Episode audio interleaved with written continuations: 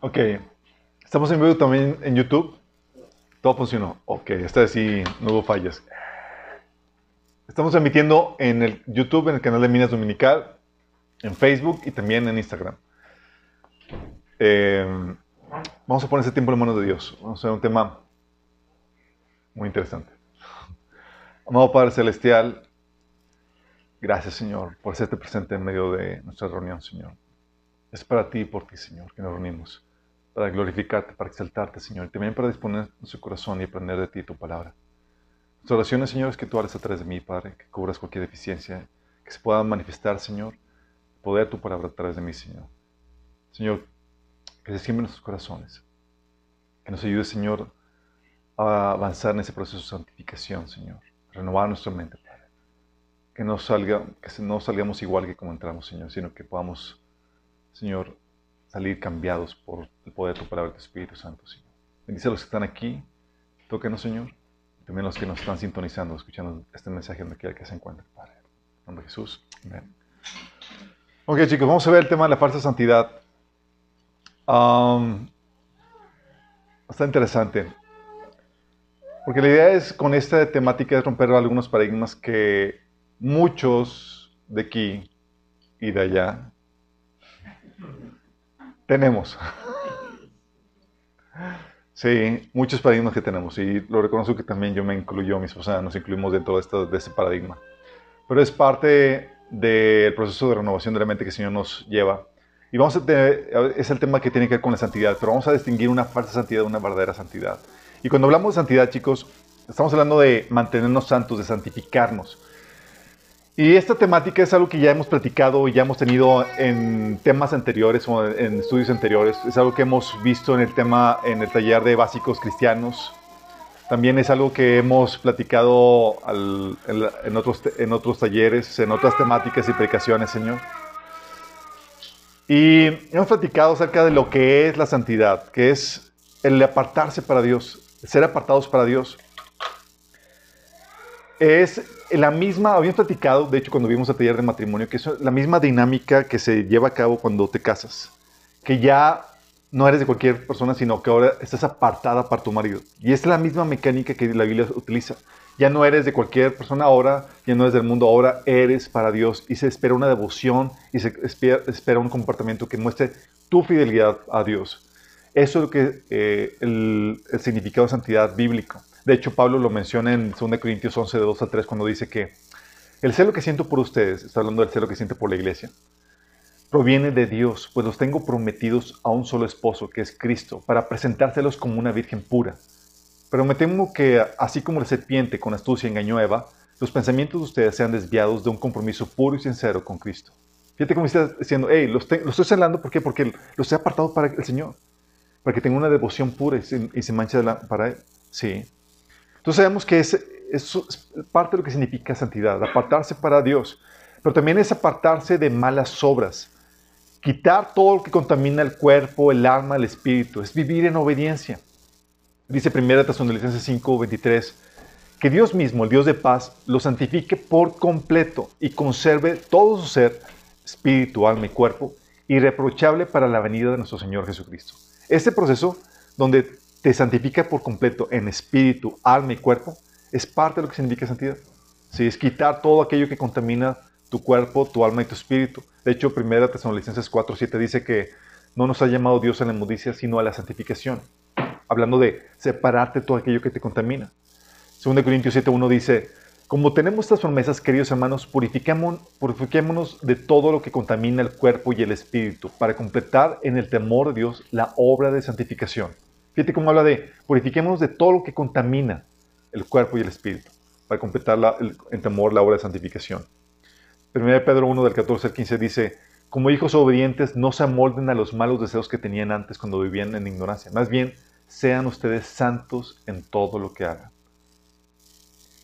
Es parte de lo que significa santidad, es apartarte para Dios en tu devoción, en tu vida para el Señor, es apartarte en malas obras, quitar todo lo que contamina el cuerpo, el alma el espíritu, es vivir en obediencia, es, en pocas palabras, volvernos a la imagen de Dios. dejarte pulir, dejarte moldear a la imagen de Dios. Romanos 8:29 dice, porque a los que Dios conoció de antemano también los predestinó a ser transformados según la imagen de su Hijo, para que Él sea el primogénito entre muchos hermanos. 1 Pedro 1:15 dice, más bien, sean ustedes santos en todo lo que hagan, como también es santo quien los llamó, pues escrito está, sean santos porque yo soy santo. ¿Se acuerdan? Con la caída hubo una descomposición de la imagen de Dios que nosotros emanamos, una corrupción de la imagen de Dios. Y el Señor nos eh, empieza a restaurar a ese diseño, esa imagen de Dios original.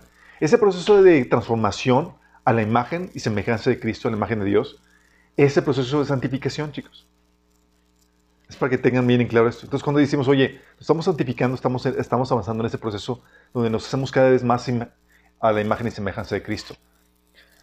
Y, pero cuando hablamos de santidad, tenemos que aclarar también que hay una santidad posicional o legal. La posicional nos referimos a la santidad legalmente obtenida por la fe en Jesús y en su obra. Sí, por tu fe, por tu actitud, por tu fe y arrepentimiento, el Señor ha quitado tus pecados presentes, pasados y futuros y la condena que pesaba sobre ti por ellos y te ha apartado para Él. Esa es la santidad posicional donde ya eres santo aunque tengas un montón de fallas. sí, es algo que Dios ha hecho. Es legalmente, como Dios, Jesús ya pagó la, la, consecuencia de tus pecados, la paga tus pecados, la condena a tus pecados, legalmente ya eres declarado inocente.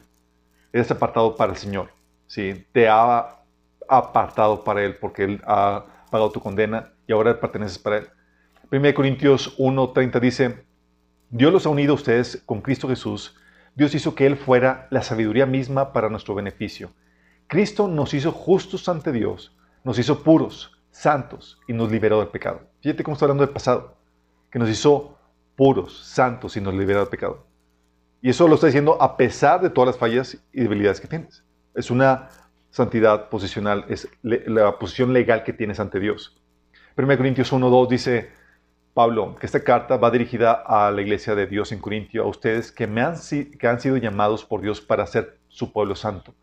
Él los hizo santos por medio de Cristo Jesús, tal como lo hizo con todos los que están, eh, los que en todas partes invoquen el nombre de nuestro Señor Jesucristo, Señor de ellos y de nosotros. Hebreos 10:10 10 dice, somos santificados mediante el sacrificio del cuerpo de Jesucristo, ofrecido una vez y para siempre.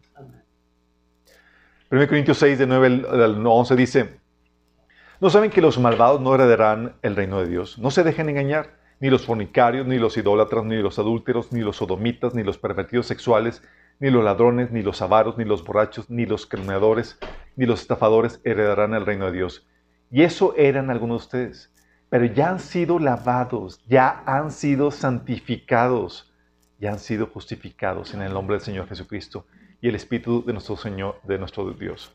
Esta es la, esta es la certificación legal, posicional delante de Dios. Él te y Él te ve santo, te ve puro, por la obra que hizo Jesús por ti en la cruz.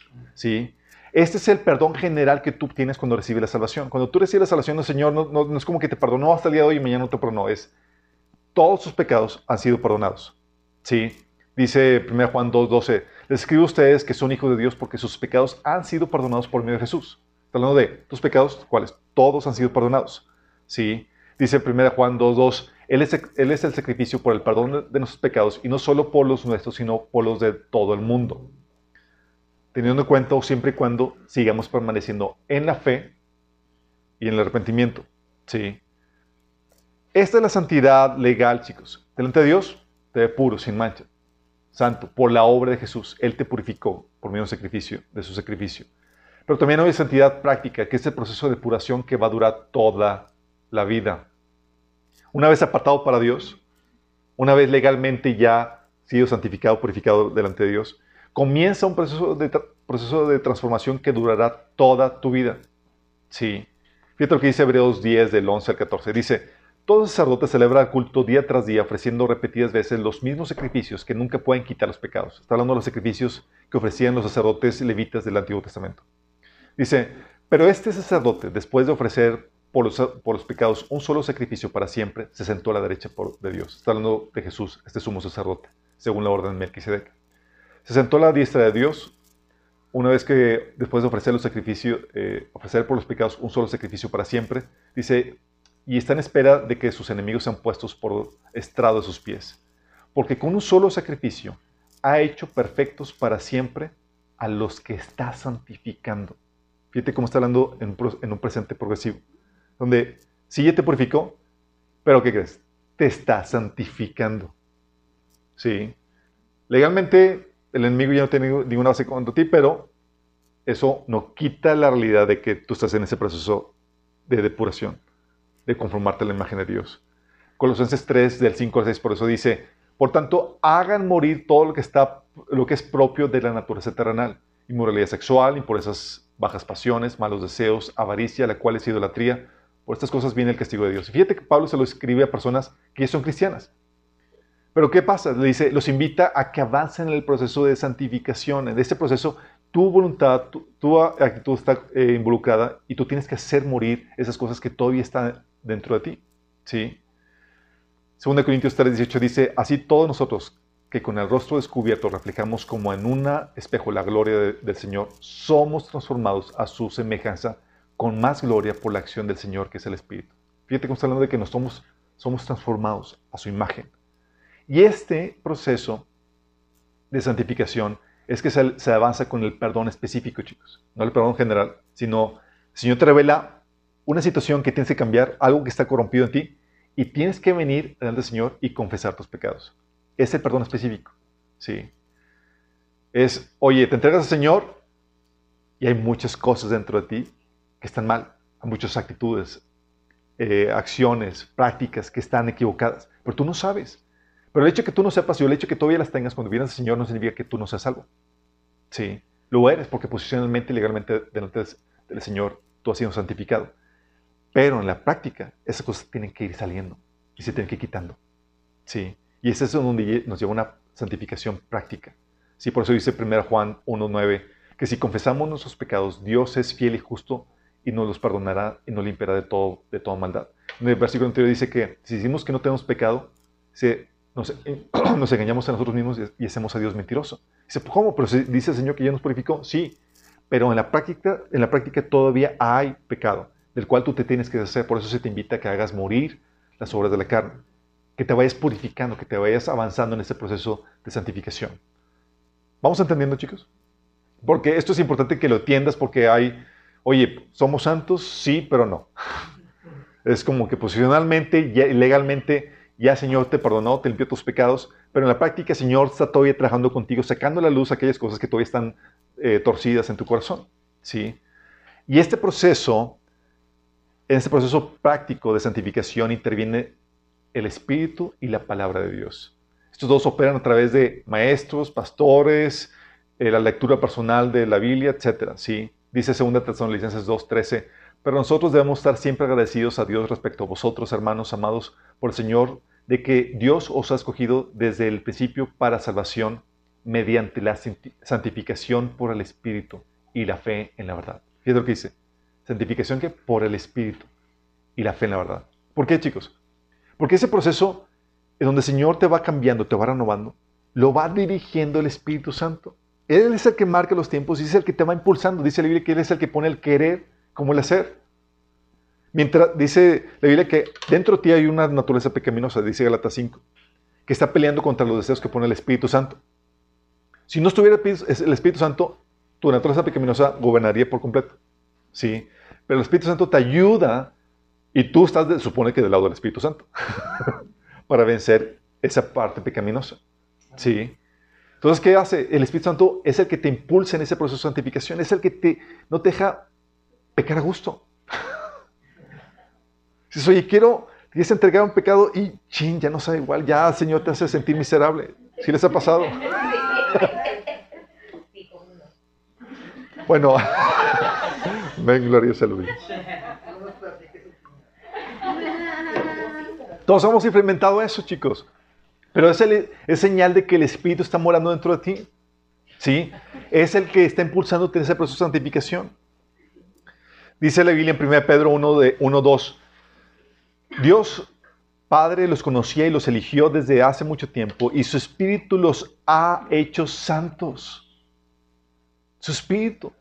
De hecho, es el Espíritu Santo el que nos hace, nos da, juntamente con el sacrificio de Jesús, esa santidad posicional. ¿Por qué? Porque con el Espíritu, el Señor te pone una marca donde dice, es mío, ya te apartó.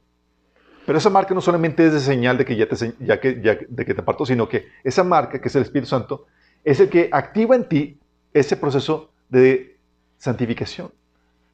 ¿sí? Donde te va purificando, donde va cambiando cosas que están mal. Por eso dice también eh, Efesios 5 del 25 al 27, esposos, amen a sus esposas como Cristo amó a la iglesia y se entregó por ella para hacerla santa. Él la purificó lavándola con agua mediante la palabra. Fíjate, dice, ¿la purificó qué? Lavándola con agua por medio de la palabra, para presentársela a sí mismo como una iglesia radiante, sin mancha, ni arruga, ni ninguna otra imperfección, sino santa e intachable. Fíjate cómo está hablando de que opera el Espíritu Santo en el proceso de santificación y la palabra a la cual le igualan al agua. ¿Sí? ¿Qué hace? Porque tiene sentido que, la palabra te, vaya santificando. ¿Por qué? Porque cuando tú te expones a la palabra de Dios, ¿qué hace? Va renovando tu mente. Van cambiando tus actitudes. Te va confrontando con los pecados. Te va santificando la exposición a la palabra de Dios. De hecho, dice Juan 17, 17, santifícalos en tu verdad. Tu palabra es verdad. Por eso, oye, no te expones a la palabra de Dios, está, no, te estás, no te estás limpiando, no te estás santificando, ¿sí? Porque la palabra de Dios te confronta. Dice la Biblia que la palabra de Dios es viva y eficaz, más cortante que todas las espadas de dos filos, que penetra hasta partir del alma y el espíritu, las coyunturas y los tuétanos, y discierne los pensamientos y las intenciones del corazón. ¿Qué hace? Lo que hace es que te confronta con tus pensamientos y con las actitudes, y te va cambiando. Entonces te va santificando. Este es el proceso de santificación que el Señor nos mete bíblicamente. ¿Tiene sentido? Todo eso ya lo saben ustedes, ya lo sabían de antemano. Amén. Sin embargo, chicos, hay un paradigma equivocado donde pensamos que la santidad es huir de todo conflicto.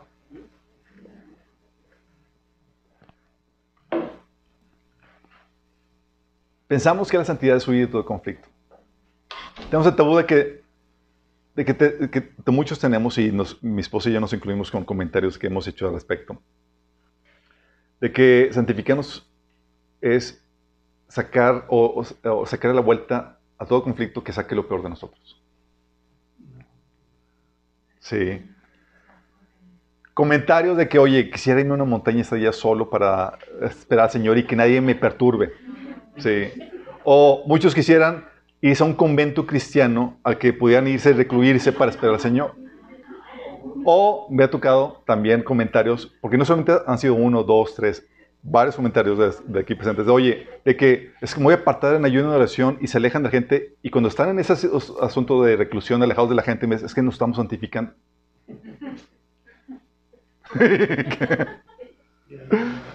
sí. Eh, o situaciones en donde comentarios que han salido que decimos que estás viendo una situación familiar difícil o laboral o eclesiástica y dices que mi estancia aquí está afectando mi santidad. Si se me está afectando mi santidad, como que está afectando tu santidad, es que está sacando un montón de cosas que, que no te habías dado cuenta. Sí. O dices, es que mi esposo saque lo peor de mí. O mi suegra saque lo peor de mí. Sí. Y dices, es que está afectando mi santidad mi, marido, mi, esposa, o mi suegro, mi familiar, o mi jefe, lo que tú quieras. ¿sí? De hecho, lo reconozco, mi esposa y yo hemos comentado que, Señor, o sea, porque a veces los hallamos, digo, los encaminamos en proceso de santificación y batallamos para, eh, luchamos con ustedes para vencer actitudes, cosas y, que puedan vencer cosas que, eh, eh, del pecado que los seduce. Y ya que logramos así tenerlos así bonitos, peinaditos, bañaditos y demás. Decimos, ya Señor, por favor, ya están todos santificaditos, bien bañaditos, peinaditos, ya no tarde, Señor. ya no más pruebas, Señor, ya no más sacudidas, ya, porque si, no se les va a quitar los santos, Señor, ya sé cómo. me los vas a despeinar y me los vas a ensuciar. Así como que ya, Señor. Yo mismo eh, recuerdo en mi camino con el Señor decía, me vi tentado a decir, yo me voy a esta iglesia porque saque lo peor de mí, o sea, no tolero, y tenía una problemática con, con los líderes, ¿sí? Eh, no tolero a los líderes y las cosas que hacían y era como que, Señor, ya, o sea, no aguanto, y, y porque empiezas a sacar cosas en la carne, ¿sí? Pero esa situación, esa actitud, chicos, es como barrer la mugre debajo de la alfombra. Es como que levanta la alfombrita y todo está limpio. Sí. La verdad es que nos santificamos en el horno de la prueba. Déjame aclararte, hay un proceso de santificación fácil, donde habíamos comentado, donde Dios te baña con agüita y la palabra. Sí, es como que, ah, vamos a bañarte, así tranquilo, y te pone ahí tu bañera y tus huequitos y te limpia y toda la cosa. y es normal ese proceso, como, como les había comentado, porque la exposición a la palabra y a su espíritu renueva tu mente, cambia actitudes, confronta lo que está evidente mal, evidentemente mal. Efesios 5, del 25 al 27, habla de cómo Cristo eh, purificó a la iglesia y la lavó mediante el agua, que es la palabra, que es su palabra. ¿sí? De hecho, dice Hebreos 11, 22 que acercémonos pues a Dios con corazón sincero, con la plena seguridad de que de la fe, interiormente purificados de una conciencia culpable y exteriormente lavados con agua pura. Y es lo que hace, la, es lo que hace el agua. Digo, el agua lo que hace es que te, te limpia de, de, de, las cosas externas, de las que son evidentemente sucias. ¿sí? Pero llega un punto en el que todo se ve, en ese, medio de ese proceso de santificación, llega un punto en el que todo se ve muy limpio. Pero no lo está. Dices, wow, pues está todo limpio, se ve todo ordenado, se ve todo sí, limpio, está todo genial, se quitaron las partes sucias más evidentes, se ve limpio, pero ¿realmente está limpio?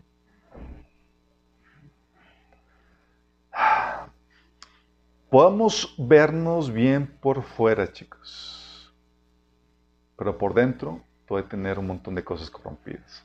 Este es el reclamo que Jesús le daba a los fariseos.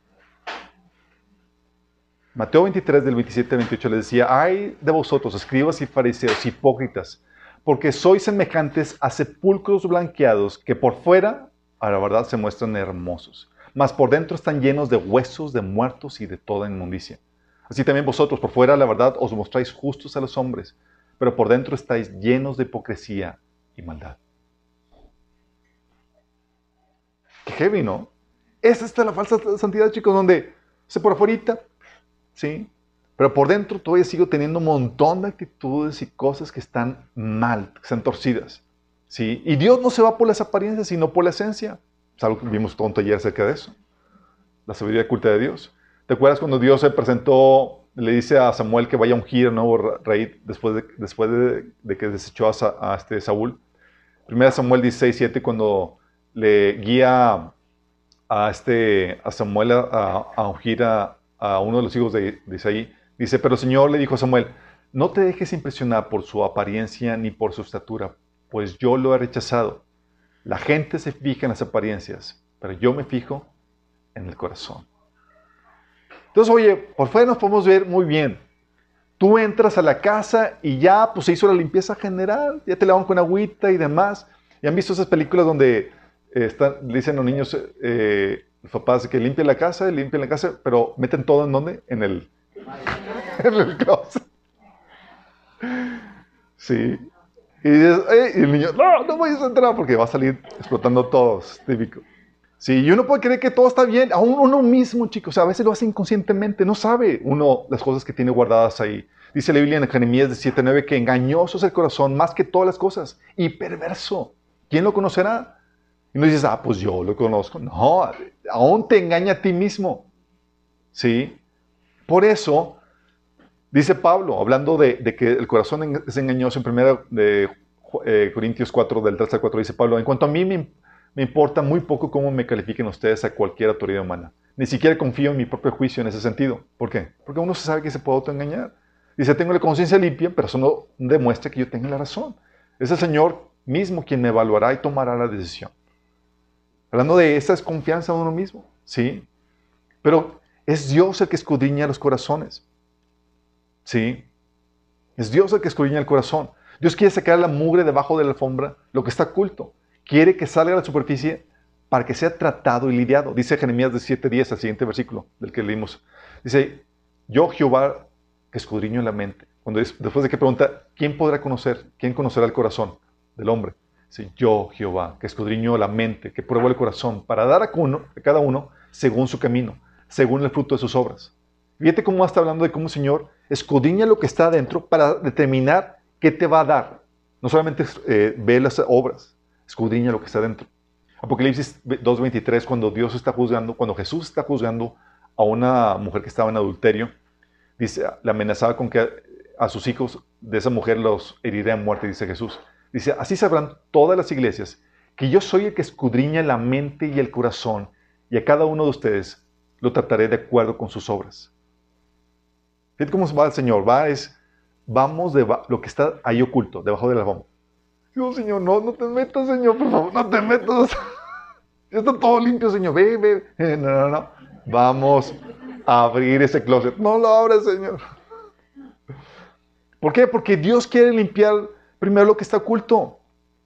Ahí en Mateo 23, 26 dice Jesús, fariseo ciego, limpia primero lo de adentro del vaso y del plato, para que también lo de afuera sea limpio. O sea, si no está limpio lo de adentro, lo de afuera no está limpio. Entonces el Señor ve y va tras lo que está oculto. Sí. Recuerdo a una hermana en Cristo, eh, estuvo trabajando en una, eh, eh, que se fue a un seminario ya en Estados Unidos, creo que la escuela de Betel o algo así, y estuvo trabajando de limpieza en una casa de, de varias familias cristianas, pero la que coordinaba la limpieza era sumamente estricta. Entonces ella pues limpiaba y pues por lo que se ve ya se ve limpio. Pero ella llegaba, las partes así con de escondidas o que, los recovecos, metía el dedo y pues,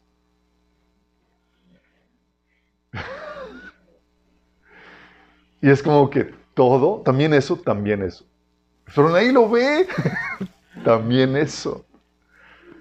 Si Dios quiere limpiar primero lo que está oculto. ¿Qué hace Dios para eso? ¿Qué hace Dios? ¿Cómo saca a la luz lo que está oculto? Lo que está ahí escondido, lo que ni siquiera tú sabes.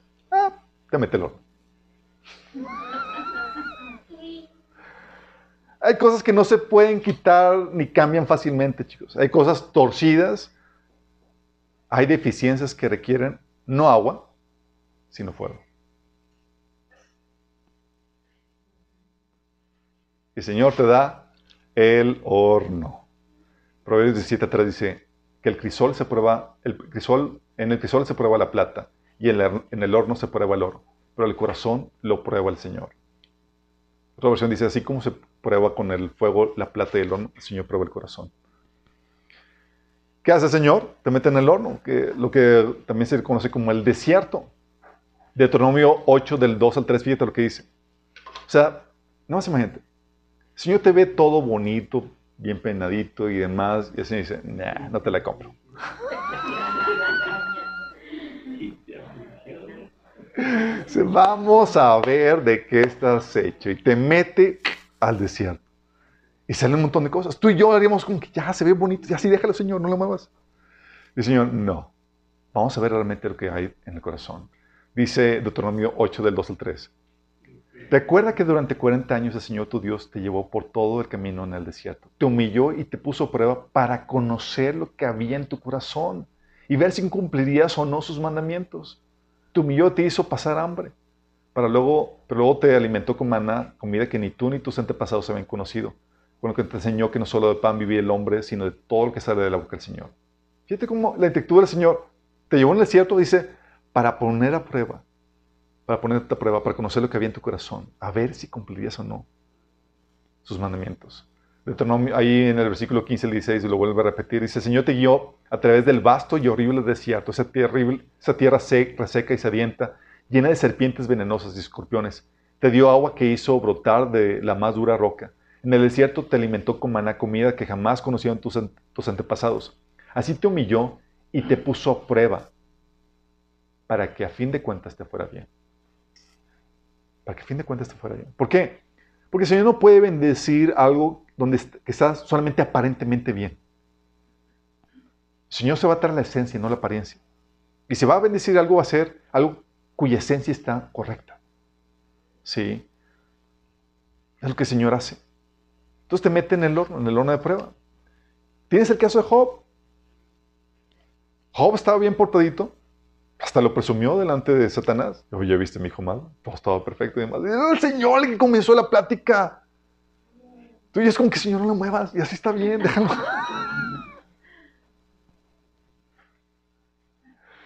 Oye, y, Satanás le dice, ah, pues sí, es muy santito porque todo, en, todo va, todo lo bendices y lo proteges, pero quítale todo eso y va a ser como te maldice. Ah, ok, vamos a ver si es cierto. Vamos a ver si la santidad de Job es apariencia o realmente hay esencia. Y el Señor, ok, quítale todo eso. Sí, y salió aprobado muchas cosas. Después le quitó, Señor, no solamente eh, sus posesiones y sus familias, sino que también su salud. Nomás le dijo, no le, no le quites la vida. Sí, y salió probado en muchas cosas. En medio de su situación tan terrible, dice Job 1.20 que a pesar de todo, Job no pecó porque no culpó a Dios. También dice en el siguiente capítulo, después de que le quitó la salud, dice Job 2 del 9 al 10 que su esposa le dice, todavía mantienes firme tu integridad, maldice a Dios y muérete. pues con familiares así para que quieran enemigos. Dice, Job respondió, mujer, hablas como una necia. Si de Dios sabemos recibir lo bueno, no, no sabremos recibir también lo malo. O pesar de todo, Job no pecó ni, una, ni, de una ni de palabra. Y dices, wow, salió probado. No, salió un montón de cosas que estaban deficientes en Job. Job no pecó contra Dios, pero sí estuvo renegando y rezongando con él y está diciendo, es que el Señor me está haciendo injusticia, bla, bla, bla, bla, bla. Y estaba con la queja contra Dios por a todo lo que da. Es que Dios es bien cruel conmigo, bla, bla, bla, bla, bla, bla. Hasta que el Señor le sale en un torbellino, ¿se acuerdan? Job 38 del 1 al 2 dice, entonces el Señor respondió a Job desde un torbellino, ¿quién es este que pone en duda mi sabiduría con palabras tan ignorantes?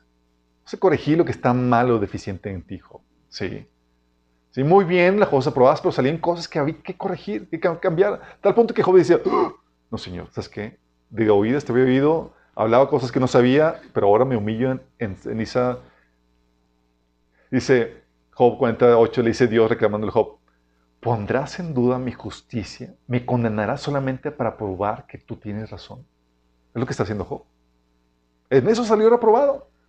En eso salió que había que corregir esa situación.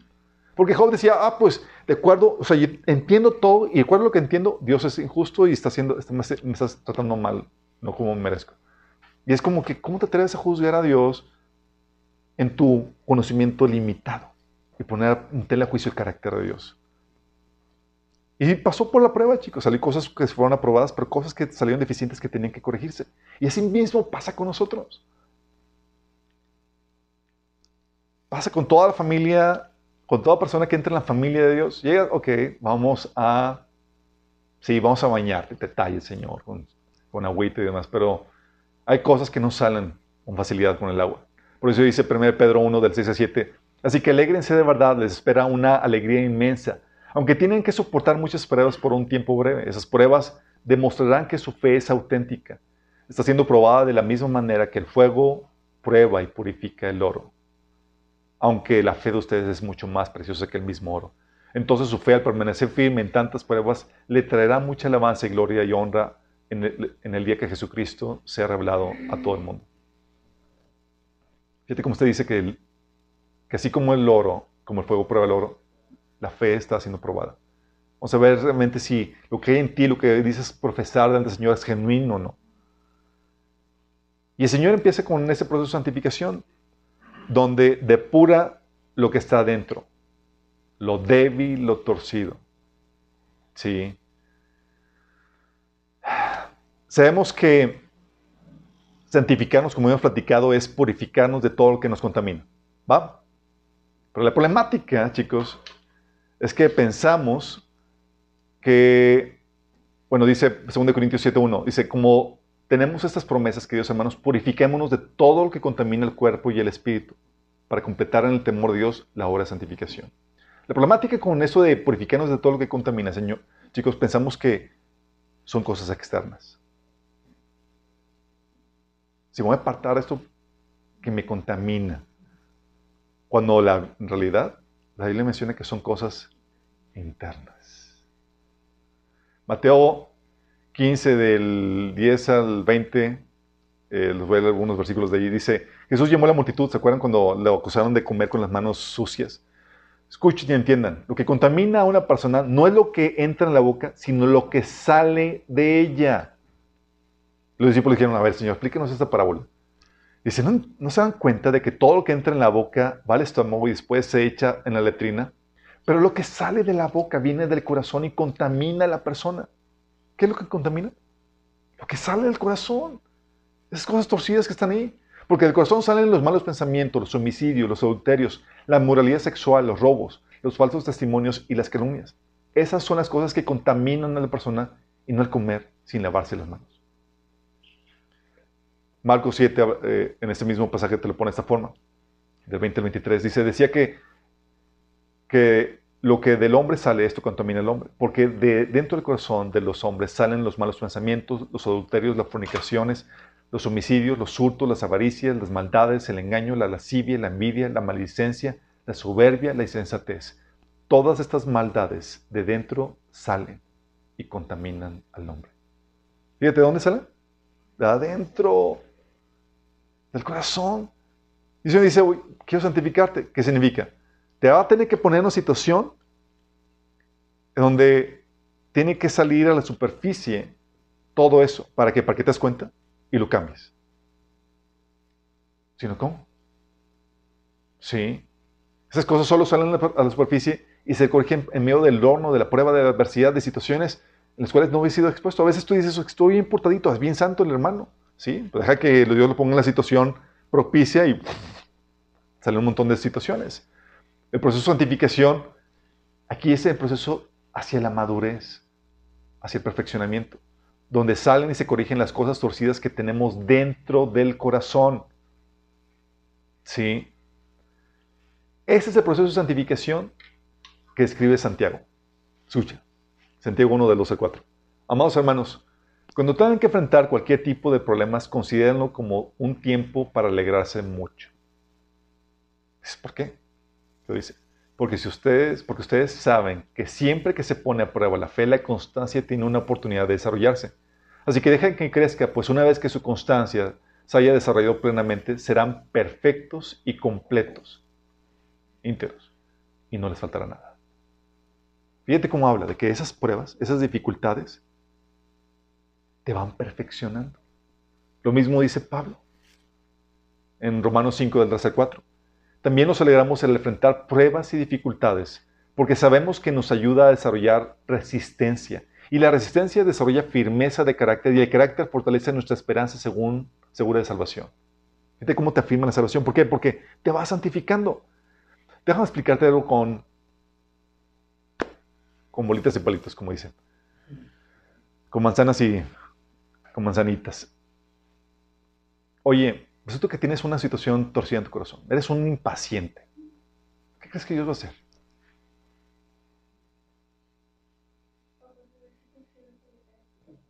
Va a poner, o sea, es la práctica la que te va a ayudar a desarrollar esa actitud de paciencia, chicos. Dios te va a poner situaciones donde se ejercite la paciencia hasta que se corrija eso. Es como Dios dando martillazos, o sea, órale. Entonces, ¿por qué? Porque salió la impaciencia. Ok, otra vez a lidiar con eso. hasta que se hace un hábito la paciencia y ya forma parte de ti. Te va moldeando. Sí. Oye, no sabes controlar tus emociones. Sí, te falta la práctica. Eh, el Señor quiere desarrollar la práctica, eh, quiere desarrollar la virtud de controlar tus emociones. Vas a, te va a poner situaciones que afecten tus, tus, eh, tus emociones. Te va a poner situaciones. Porque el Señor te quiere así todo desalineado emocionalmente. No. Quiere quitar eso. Y te quiere ejercitar en eso. Entonces, ¿qué hace? Deja que salga a la superficie esas cosas que están mal en tu corazón. Oye, ¿tienes problemas de orgullo? Quiere, ¿qué hace el Señor? Quiere desarrollar esa humildad. Te somete a situaciones de humillación y desprecio. Sí.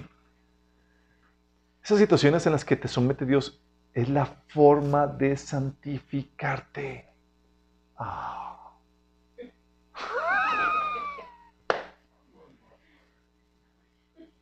Y dice, no, me voy a santificar. Y dice, no sabes lo que hablas.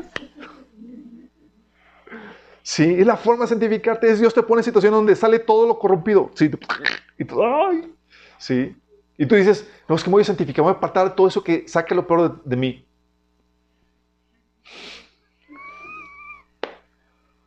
Al contrario, dice, no, no, no, es aquí, hijito. Y no te deja salir hasta que hayas cambiado. Sí. Es de la misma forma en que se purifica la plata, el oro, dice la Biblia. Dice Salmo 66, 10, tú, oh Dios, nos has puesto a prueba, nos has purificado como la plata. ¿Sabes cómo se purifica la plata? A fuego. La plata se purifica no una, varias veces. De hecho, dice el Salmo 12, 6, las promesas del Señor son puras como la plata refinada en el horno, purificada siete veces. ¿Sabes cómo qué sucede?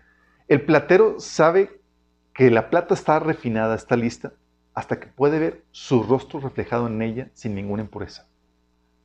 O sea, se purifica y salen las imperfecciones a, flote, a la superficie, se quitan Sí, y se vuelve a darle alrededor hasta que ve, puede ver su rostro reflejado en la plata sin ninguna impureza. Está cañón.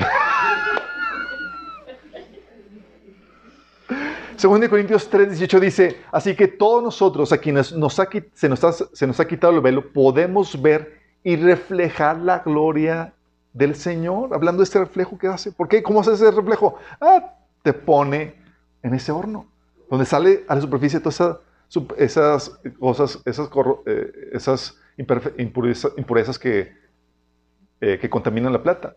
Dice el Señor, quien es el Espíritu, nos hace más y más parecidos a Él a medida que somos transformados a su gloriosa imagen. Cuando ves ese reflejo, donde Dios dice que se ve reflejado en ti, piensa en la plata y piensa en el horno. Te mete en el horno de la prueba y el sufrimiento. Y estás haciendo, Señor, ¿qué estás haciendo? Señor, te estoy purificando. ¿Te estoy santificando? No, ah, Señor, así no me santifiques con agüita.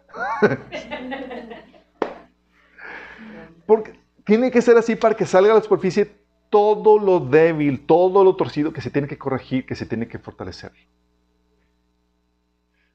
Isaías 48:10 dice, te he refinado, pero no como se refina la plata, más bien te he refinado en el horno del sufrimiento. Hablando de, te refina en el horno del sufrimiento. 2 Corintios 7:1 dice, a este último grupo, no es Isaías, perdón, este Isaías, no me acuerdo qué. Dice, este último grupo lo pasaré por el fuego y los haré puros. Los refinaré como se refina la plata. Los purificaré como se purifica el oro. Hablando de Dios, de que, cómo nos mete en ese proceso de refinamiento, de purificación, por medio del, sufrimiento. Porque es ahí donde se prueba realmente lo que eres. Si está la situación de comodidad, de confort, pues cualquiera es santo, chicos. Cualquiera fluye bien y demás. Y nosotros que pensábamos que nos santificábamos huyendo del horno de las situaciones difíciles.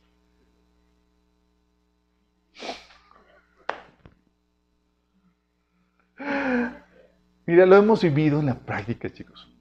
Es que mi esposa y yo las hemos platicado, como el Señor nos ha llevado por ese proceso de santificación, donde nos mete situaciones difíciles, de sufrimiento, problemas económicos, familiares y demás, y no nos saca hasta que ha sacado de nosotros la mejor persona. Sí. Las situaciones difíciles son las que nos han hecho madurar, las que nos han santificado, haciéndonos más y más a la imagen y semejanza de Cristo. Y oramos, Señor, nos quejamos con la situación, pataleamos y demás, pero el Señor no se acaba. Y Señor, entendemos el proceso, nos sometimos al proceso, corregimos cosas que hay que corregir y de repente, wow, ¿me mentes? O sea, realmente no soy esa persona con la que comenzó el proceso. Por eso, santifiquémonos. No podemos, no debemos huir del conflicto. Santifiquémonos, sí, apartémonos del mal, pero no huyas del conflicto. No huyas de la prueba. Al contrario, deja que esta situación saque a la luz las cosas que tienes que corregir, que cambiar, que fortalecer.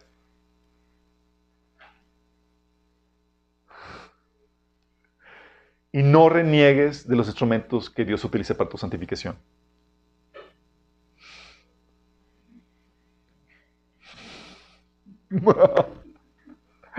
¿Por qué? Porque Dios pone en tu vida instrumentos para tu santificación. Pone a tu esposo, a tu esposa, a tu jefe, pone a tu hermano, tu hermana.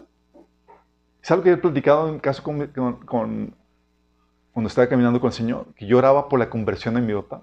Mi papá era, me sacaba canas verdes era difícil de tolerar y más lloraba, el Señor, convierte. Porque sabe que si se convertía, las cosas iban a ser fabulosas, chicos. Sí, lloraba. Dice, Señor, cámbialo, Señor. Señor, y llega el Espíritu Santo desde que llega y te da una palabra que no te gusta. ¿Te ha pasado? El Señor dice, no lo voy a cambiar. Y yo, yo, te voy a ti cambiar primero por medio de sus defectos. Y después de que termine contigo, lo cambió él.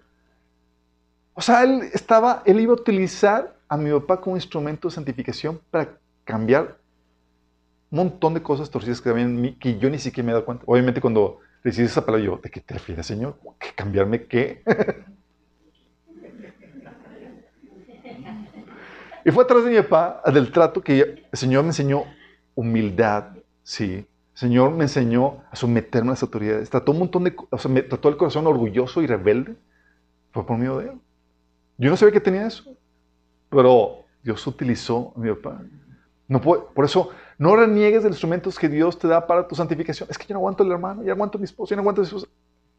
No reniegues, es como el pueblo de Israel renegaba, renegaba del desierto. ¿Te acuerdas qué le pasó al pueblo de Israel en el desierto? ¿Renegaba? Estás incómodo, hijito. No quieres dar gracias. Vamos a, subirle. Y si le manda serpientes, de por sí ese desierto era desagradable, vamos a añadirle serpientes. es, wow, Señor, ¿te das cuenta? Obviamente después de que, ya que maduras y vas, vas entendiendo lo que Dios quiere hacer contigo, das gracias por las personas que Dios utilice para tu santificación. Es, wow. O sea, esa persona Dios dices, gracias Señor por ella. Gracias Señor por mi, eh, mi esposo, mi esposa. Gracias Señor por mi hermanito, por mi hermana. Sí. Porque lo estás utilizando para santificarme. Dale la bienvenida al horno. Así quieres santificarte, ya sabes, dile, hola, bienvenido. A la prueba. y no reniegues del instrumento de, para tu santificación. La Biblia dice, el hierro con hierro se afila. Y el hombre con el trato con el hombre. Sí. Contrario, bendice, dé gracias a Dios por ellos, pues Dios los está utilizando para hacerte la imagen de Cristo y así puedas gozar de una gloria que perdurará para la eternidad, chicos. Por eso en vez de dejar todo en paz, es lo que Dios hace. Se acude todo. Es como que yo le digo, Señor, están todos peinaditos, ya bañaditos. Ya, no me señor, señores, ya. Yo, de repente todos, y nos encuentro todos peinados, todos ahí el estado de, ¿qué pasó aquí? Los dejé muy bien.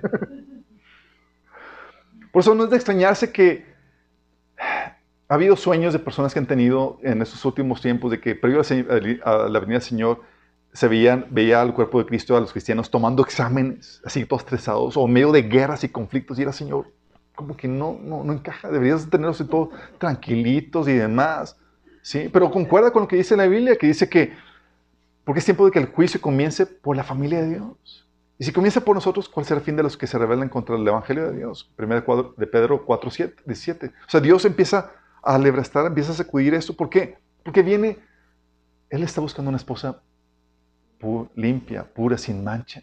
Y para eso tiene que salir a flote todo lo que está mal. Entonces, ¿qué tiene que hacer Señor? Órale, vamos a santificarte, vamos a ponerte situaciones difíciles.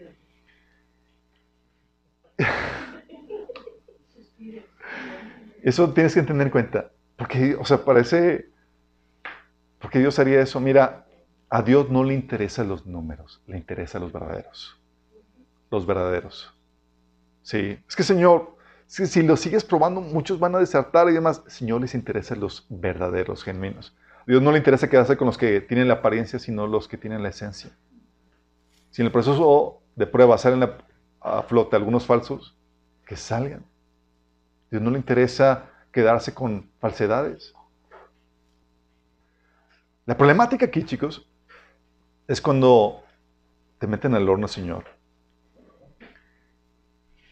y sale la sorpresa y la decepción con lo que salen de ti en el horno. ¿Te ha pasado?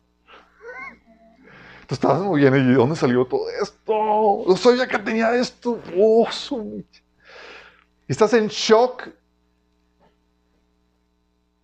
Y a veces con el desencanto de ti mismo. ¿Qué ha pasado? ¿O solamente soy el único que, que te confrontas con tu misma maldad y dices, ah, te desconoces? Si hice eso, le contesté así. o sea, y a veces nos sorprendemos y es, como que nos deberíamos sorprender. A veces somos muy inocentes de nosotros mismos, chicos. Sí, pensamos que estamos muy, bien. Romanos 7, 18 decía Pablo, hablando de tu naturaleza pecaminosa, de nuestra naturaleza pecaminosa, dice, yo sé que en mí, es decir, en mi naturaleza pecaminosa, nada bueno habita. Pero a veces nos sorprendemos cuando sale eso mal. Dices, ¿cómo siempre ha estado ahí? Y está saliendo para que, para que lo podamos corregir. Pero cuando sale, a veces nos, asustamos, nos choqueamos y es, wow, o sea, tan así. Y somos confrontados con nuestra propia maldad. Las cosas malas que hay en nuestro corazón. A veces sale la envidia, sale el orgullo, sale la avaricia, un robo por aquí, una cosa truculenta por allá, una moralidad sexual. Y dices, wow, yo estaba muy bien, Señor, ¿por qué permitiste esto? Y el Señor no estaba ahí guardadito. Nada más sacamos lo que había debajo de la alfombra. Sí. Y a veces pensamos, a veces pensamos que llegamos ya a la meta de nuestro proceso de santificación. Ay, perdón. A veces pensamos que llegamos a la meta de nuestro proceso de santificación. Ja. ¿Te ha pasado que ya es un mundo de, pues ya cambié todo lo que tiene que cambiar? Estamos vamos muy bien. luego, esos momentos donde no hay nada más que cambiar y más, disfrútelo. Solamente son pequeños lapsos de descanso y donde el Señor te permite un tiempo de refrigerio. Pablo decía, chicos, el gran apóstol Pablo decía, no es que ya lo haya conseguido todo o que ya sea perfecto, sin embargo sigo adelante esperando alcanzar aquello por lo cual Cristo Jesús me alcanzó a mí. O sea, decía, no, todavía no llego a la perfección. Eso te enseña que van a seguir saliendo cosas a lo largo de tu caminar en Cristo. A lo largo de tu caminar. Sí. Detallitos que tienes que corregir y demás. Situaciones. Dices. Detallotes. También. Detallotes que tienes que corregir y demás. Y no salían porque no había sido expuesto a esa situación que los. Eh, eh, que, está, que permitió que surgiera. Sí. Habrá cosas que tenías bien, sí, en medio de la situación, de la prueba, del horno. Hay cosas que van a salir bien, pero va a haber otras cosas que tal vez estaban bien, pero que se aflojaron, o que sacan la luz que están mal. Sí. Y lo mismo sucede para con tu hermano. A veces nos sorprendemos de hermanos que tú los ves todos bien y demás, y dices, wow, este hermano es bien santo y bien entregado con el Señor y bien metido con Él, y de repente sale una cosa y dices, ah, ¿de dónde salió eso? ¿Por qué? Te sorprendes y es que está pasando. No está, está en el proceso de santificación. Simplemente Dios ahora sí pasó el tiempo de refrigerio, tranquilidad, lo metió en un horno y salió a la, a la luz cosas que estaban guardadas que no se habían dado cuenta. Y nos sorprendemos. No solamente de lo nuestro, sino de lo del hermano. ¿Sí? Señor nos lleva a un autoconocimiento por medio de ese horno, de esa prueba. Nos lleva a un autoconocimiento nuestro y de Dios. Y por eso eh, llega un punto donde te das cuenta de, la maldad que, hay en ti, que hay que corregir. Por eso Pablo decía en 1 Timoteo 1 del 15 al 16, este mensaje es digno de crédito y merece ser aceptado por todos. Que Cristo Jesús vino al mundo a salvar a los pecadores, de los cuales yo soy el primero. Y dices, ah, Pablo, pero él había estado siendo confrontado con todo lo malo y torcido que había. Sí. Y ante esta situación tú puedes reconocer tu falla o negarla, ocultarla. Digo, ok, Señor, ya descubriste lo que hay debajo de la alfombra, ya abriste, ya abriste el closet salió todo el chiquero que había ahí guardado. O puedes decir, no, realmente no pasa nada. Sí, puedes reconocer tu falla.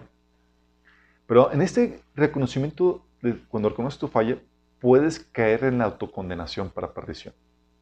A veces cuando eres confrontado con tu pecado, se siente tan mal, te sientes tan miserable. Y el enemigo aprovecha eso. Sí. Y quiere llevarte a una condenación para perdición como lo hice con Judas. ¿Te acuerdas? Judas se sintió mal con lo que hizo.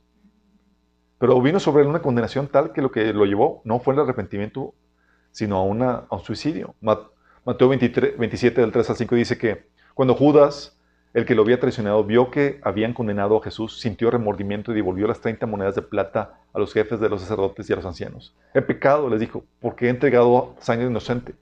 Y eso a nosotros, ¿qué nos importa? Respondieron allá tú. Entonces, Jesús, entonces Judas arrojó el dinero en el santuario y salió de ahí. Luego fue y se ahorcó. Y es riesgo que todos corremos. Que tú cometas suicidio espiritual diciendo, no, ya, no merezco perdón. Sí. Se salió de ti una falla, salió una debilidad, salió algo torcido, te sorprendió a tal punto que dices, no merezco perdón. Ya, Señor. Sí. O a veces sucede que te sorprende no de tu pecado, sino del prójimo. Sí. Dice Gálatas 6.1, por dice, hermanos, si alguno fuere sorprendido en alguna falta, vosotros que sois espirituales, restaurarle con espíritu de mansedumbre, considerándote a ti mismo, no sé que tú también seas tentado. ¿Por qué? Porque no deberíamos sorprendernos y debemos estar conscientes que todos estamos en este proceso de santificación. Entonces puedes caer en tu condenación para perdición o puedes sorprenderte del amor de Dios y recibirlo para tu salvación. A veces nos sorprendemos de que, chin, salió esto, no me das perdón. Y es como que, ¿en qué punto sí merecías el perdón de Dios? En ninguno. Sí. A veces confrontarte con tu pecado te lleva a reconocer o darte cuenta la situación que siempre has tenido delante de Dios. La Biblia dice en Romanos 5.8 que Dios demuestra su amor para con nosotros en que cuando todavía éramos pecadores, Cristo murió por nosotros. O sea, Dios te vio y te conoció pecador y así te abrazó y así te aceptó. O sea, no hubo un punto donde, ah, pues fui más o menos santito y me entregué al Señor. o andábamos, no, es, te vio así como estabas torcido y demás, y así, por tu actitud, por tu disposición a arrepentirte y creer en Él, Él te abrazó y te cogió como su familia. Él no está sorprendido con tu pecado. Él sabía lo que tienes y aún sabe todo lo que tienes que ni siquiera tú te has dado cuenta. Dios no está, no está sorprendido con eso y aún así te amó. 1 Timoteo 1 del 15 al 16 dice, pero precisamente por eso Dios fue misericordioso conmigo, a fin de que en mí, el peor de los pecadores, pudiera Cristo Jesús mostrar su infinita bondad. Así llego a servir de ejemplo para los que, creyendo en Él, recibirán la vida eterna. O sea, este Pablo reconoció que aún siendo el mayor de los pecadores, Dios derramó su amor en Él para que sirva de ejemplo y de inspiración a otros que también han caído, que han pecado. Dices, wow, así como Dios me ha abrazado y aceptó a este pecador tan terrible que soy, Dios lo puede hacer contigo. Y tú puedes querer, puedes abrazar el amor de Dios y recibirlo para salvación. Sí. Obviamente, confesando tu pecado y abandonándolo para así avanzar en el proceso de santificación. Oye, salió algo torcido, estuvo ahí, ha estado ahí, chicos. Ese tiempo donde, aunque Dios ya perdonó todos tus pecados, tú lo confieses específicamente Dice 1 Juan 1.9, si confesamos nuestros pecados, Dios que es fiel y justo nos los perdonará y nos limpiará de toda maldad. Salmos 51.17 dice, a los, los sacrificios de Dios son el espíritu quebrantado, al corazón contrito y humillado, no despreciarás tú, oh Dios. O sea, Dios está diciendo, te está dispuesto a recibirte, abrazarte y demás, aún tu situación, si, si llegas y confiesas tu pecado, si te humillas, si tienes un corazón quebrantado. ¿Y qué pasa? Si haces eso, resurges con una nueva dosis de humildad y más cautivado por el amor de Dios, porque te das cuenta de, wow, Dios me sigue amando, me sigue perdonando. Te sigues más cautivado. El confrontarte con tu pecado en Cristo te confronta con el tremendo amor de Dios. Para. Y eso te lleva a, una cautiva, a, una, a ser cautivado más por, por su amor. Y te lleva a una mayor dosis de humildad. Porque a veces se nos olvida todo lo torcido que todavía tenemos en el corazón. Y el Señor permite que de tiempo a tiempo vayan saliendo las cosas. Y nos reviste eso de humildad, chicos. Para que podamos ser misericordiosos con los demás que caen. Entonces tú puedes reconocer la falla. También puedes ocultarla, negarla. Y esto, chicos, negarla, ocultarla es lo típico, porque lo que está en juego es el nombre, la reputación y el estigma que nos hemos creado. ¿Qué van a pensar de mí? Si en cuenta que salió eso, si dije aquello, si cometí aquello otro. Y muchos caen en estado de negación. Porque no conciben que hayan hecho esto o aquello. ¿Te, ha pasado que caes en shock y dices, ah, caray, sí, hice eso? Están en shock de ellos mismos o están en shock por el orgullo que es muy fuerte que tiene el corazón. Y niegan lo que sucedió, chicos. Tú lo puedes ver en el caso de Saúl, el primer rey. Dice 1 Samuel 19 del 17 al 20. Entonces Samuel le dijo, ¿no es cierto que aunque te creías poca cosa has llegado a ser el jefe de la tribu de Israel? ¿No fue el Señor quien te ungió como rey de Israel y te envió a cumplir una misión? Él te dijo, ve y destruye a esos pecadores, los amalecitas, atácalos hasta acabar con ellos. ¿Por qué entonces no obedeciste al Señor? ¿Por qué echaste mano del botín y hiciste lo que ofende al Señor? Versículo 20. Yo he obedecido al Señor, insistió Saúl. He cumplido la misión que Él me encomendó. ¿Qué estaba haciendo ahí? Negando. Están en estado de negación. Sí, lo estoy obedeciendo. No he hecho nada malo. ¿Cómo hacemos ver eso? Y peor aún, lo justificas. Ahí mismo dice en el siguiente versículo. Traje prisionero a Gag, rey de Amalek, para destruir a los amalecitas, y del botín los soldados tomaron las ovejas y vacas con el propósito de ofrecerle en Gilgal, ofrecerlas en Gilgal al Señor tu Dios. O sea, fue para, para sacrificios de Dios. Empieza a justificar la desobediencia, empieza a justificar lo malo que hiciste. Samuel respondió, ¿qué le agrada más al Señor? ¿Que se le ofrezcan holocaustos y sacrificios o que se le obedezca en lo que dice? El obedecer vale más que el sacrificio y el prestar atención más que la grasa de carneros. La rebeldía es tan grave como la adivinación y la arrogancia como el pecado de la idolatría. Y como tú has rechazado la palabra del Señor, Él te ha rechazado como rey. O sea, el Señor no te la compra aunque te justifiques. Hiciste mal, desobedeciste y por más que quieras justificarlo, delante del Señor, es desechado. Sí. Entonces lo puedes justificar o puedes ocultar la falta y hacer como si nada hubiera pasado. Así muchos hacen. Proverbios 20, 30, 20 dice, el proceder de la mujer adúltera es así. Come y limpia su boca y dice, no he hecho maldad. ¿O te acuerdas de Giesi? Cuando le entró lo, la avaricia. ¿Recuerdas que Eliseo había sanado a Naamán? Naamán. Dice, y Naamán le dijo, oye, déjame pagarte. dice, no, no, no, gratis. Y el siervo, uy, mi alma, se la bañó. si me nombrara su tesorero, hombre. no seríamos ricos. Dice, Naamán se fue y se había recorrido a cierta distancia. Cuando Giesi, el criado de Eliseo, el hombre de Dios, pensó, mi amo ha sido demasiado bondadoso con ese sirio Naamán, pues no le aceptó nada de lo que había traído, pero yo voy a correr tras él a ver si me da algo. Tan cierto como el Señor vive. Así que Giesi, Giesi se fue a alcanzar a Naamán.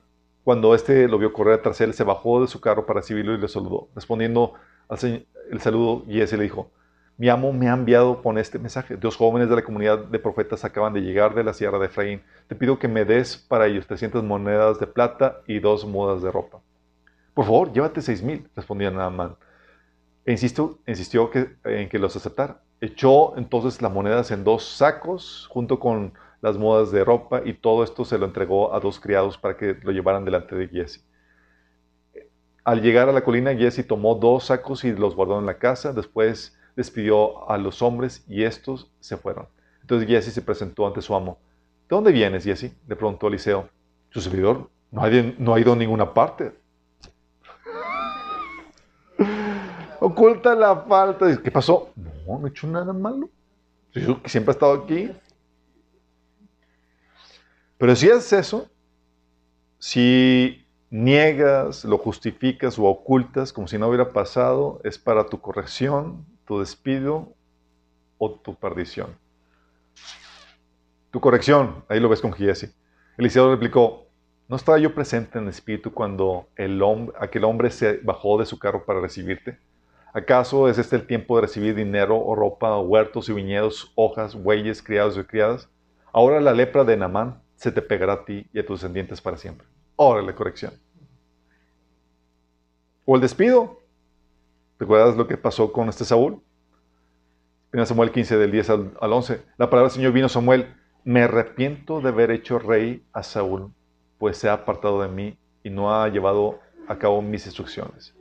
Señor más abajo le dice, sea, el Señor se ha buscado un rey mejor que, que, Saúl. ¿Sí? O para perdición. Él le dice que algunos se desvían y oculten eso y niegan la, y no, y no, no recapacitan de, su, de su pecado. En 2 Pedro 2, del 20 al 22 dice, si habiendo escapado de la contaminación del mundo por haber conocido a nuestro Señor y Salvador Jesucristo, vuelven a enredarse en ella y son vencidos, fíjate aquí la clave es, y son vencidos. Así terminan entregándose por completo eso. Terminan en peores condiciones que al principio. Más les hubiera valido no conocer el camino de justicia que abandonarlo después de haber conocido el santo mandamiento que se les dio. En su caso, ha sucedido lo que acertadamente afirma estos proverbios. El perro vuelve a su vómito y la puerca lavada a revolcarse en el lodo. Eso es lo que sucede, chicos. Por eso debes de confesar tu falta, no justificarla, no maquillarla. Caíste, la arraste, sacaron, salió a la superficie, eso es normal, se espera.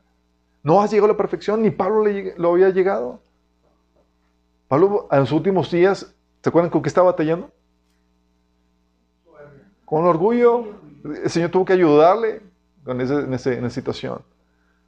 O sea, se espera que salgan cosas. Pero cuando se olvida que se espera que vayan saliendo cosas torcidas, que están mal en su, caminar, a veces decimos, no es que ya llegué, entonces ya no puedo permitir que nadie sepa que salieron algunas cosas torcidas, porque yo ya llegué. Sí. Muchos se, se identifican por fuera. Se, se voy a limpiar mi nombre. Sí. Escondiendo el pecado y guardando las apariencias. En vez de, voy a confesar mi falta y limpiarme por dentro. Proverbio 28.13 dice, que encubre, encubre su pecado jamás prosperará. Quien lo confiesa y lo deja, haya perdón. Si no te advierte, dice, hey, lo quieres encubrir, según esto para guardar las apariencias y, y que la gente no te catalogue mal. Te promete aquí que jamás vas a prosperar. Sí. Mateo 23, 26, Jesús dice, fariseo ciego limpia primero lo de adentro del vaso y del plato, para que también lo de afuera sea limpiado. El Señor está trabajando con lo de adentro. ¿Sí? Entonces tienes que confesar tu falta, no la justifiques, no la maquilles. Es como decir la gente de mí que diga misa. Es parte del proceso. ¿Sí? Es preferible que dice el Señor de ti que lo que dice la persona de ti. Y tienes que hacer morir lo que surgió.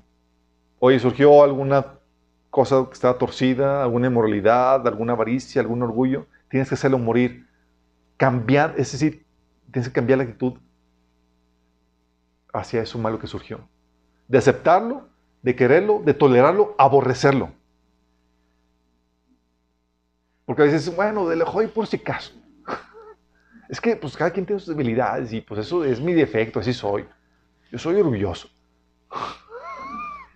No, no, no. Sí, es lo que dicen. Es que Dios me hizo así. No, no, no. Dios está trabajando para hacerte la imagen y semejanza de su Hijo. Si no eres eso, Dios va a seguir trabajando para hacerte. Si tú dices, yo ya acepté que no soy como Él, y no, jamás lo voy a hacer, y no me resisto a ser como Él, el Señor va a tratar contigo. Si tienes que hacer morir eso. Por eso dice Colosenses 3, del 5 al 6, hacer morir, pues, doctrinarle en vosotros, fornicación, impureza, pasiones desordenadas, malos deseos, avaricia, que es idolatría, cosas por las cuales la ira de Dios viene sobre los hijos de desobediencia. El Señor te dice, ¡yay! Hazlo morir. ¿Cómo lo haces morir? Cambia tu actitud hacia eso, de tolerarlo, de aceptarlo, de abrazarlo, de quererlo, aborrecerlo por completo. Pero la pregunta aquí es, ¿podremos soportar la humillación? ¿Nos humillaremos y reconocemos la falta? Porque es lo que está en juego.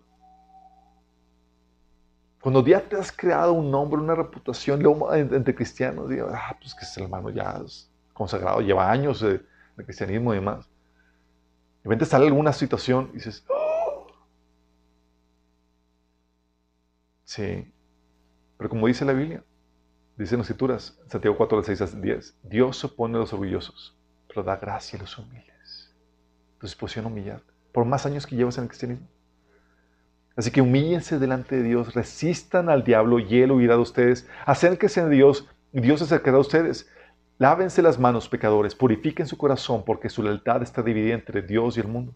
Derramen lágrimas para que, por lo que han hecho, que haya lamento y profundo dolor, que haya llanto en lugar de risa, tristeza en lugar de alegría. Humíllese delante del Señor y Él los levantará con honor. Fíjate que dice, para que el Señor te levante con honor, tienes que ver ese proceso de humillación, de reconocimiento. Y gracias a Dios, la gente, conozco muchos de ustedes en sus procesos y demás, han estado dispuestos a humillarse, a reconocerlo. ¿sí? Cuando llega un punto donde lo niego, donde estoy tratando de defender mi reputación, mi honor y demás, híjole, significa que Dios va a tener que tratar contigo más severamente. ¿Para qué hacerlo? Si el horno de por sí es difícil y es desagradable, ¿para qué quieres que le aumente el fuego? ¿Sí? Y algunos dirán, oye, entonces significa que no debo ir al horno, debo, significa que tengo que exponerme a la prueba. Oye, me voy a exponer a tentación sexual, por ejemplo, para ver si soy lo suficientemente fuerte para mantenerme firme. Mira, es el Señor el que te mete en el horno en la prueba. Y hay situaciones en las que por tu debilidad debes huir. La Biblia te dice, por ejemplo, en 1 Corintios 6, 18, huye del pecado sexual. 1 Corintios 10, 14, huyen de la idolatría. Cosas de las cuales no te, ni siquiera te deberías meter o que no tienes la madurez para meterte. ¿sí? El proceso de santificación implica volverse conscientes de tus debilidades. Y hay debilidades permanentes. Y establecer medidas para no sucumbir en ellas.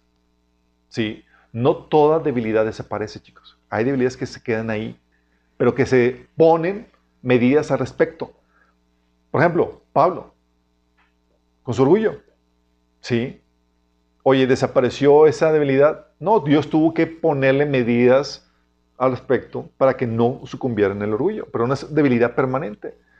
2 Corintios 12, 7, 9 dice, para evitar que me volviera presumido por estas sublime, sublimes revelaciones, una espina me fue clavada en el cuerpo, es decir, un mensajero de Satanás, para que me atormentara.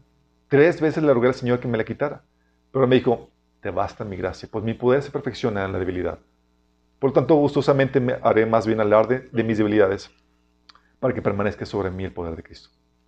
Fíjate el antídoto que Dios le tuvo que dar para contrarrestar su problema de orgullo. ¿Sí? Hay otras debilidades en donde, oye, mi debilidad es la debilidad sexual. El Señor te pone, te enseñas a usar la sabiduría para poner, situación, poner las condiciones o, protegerte para que no sucumbas en eso. No te vas a meter ahí con sabiendo que tienes esa debilidad. Dice 1 Corintios versículo, capítulo 7, versículo 2, 5 y 8. Pero en vista de tanta moralidad, cada hombre debe tener su propia esposa y cada mujer su propia esposa. Fíjate lo que dice. La salida ante la inmoralidad, cásate. Dice, y si te casas, no se nieguen el uno al otro, a no ser de común acuerdo y solo por un tiempo para dedicarse a la oración. No tarden en volverse a unir en volver a unirse nuevamente, de lo contrario pueden caer en tentación de Satanás por la falta de dominio propio. Fíjate que aquí está hablando de una debilidad permanente. ¿Sabes qué? No tienes dominio propio. Entonces, si no cubres esa área, vas a sucumbir.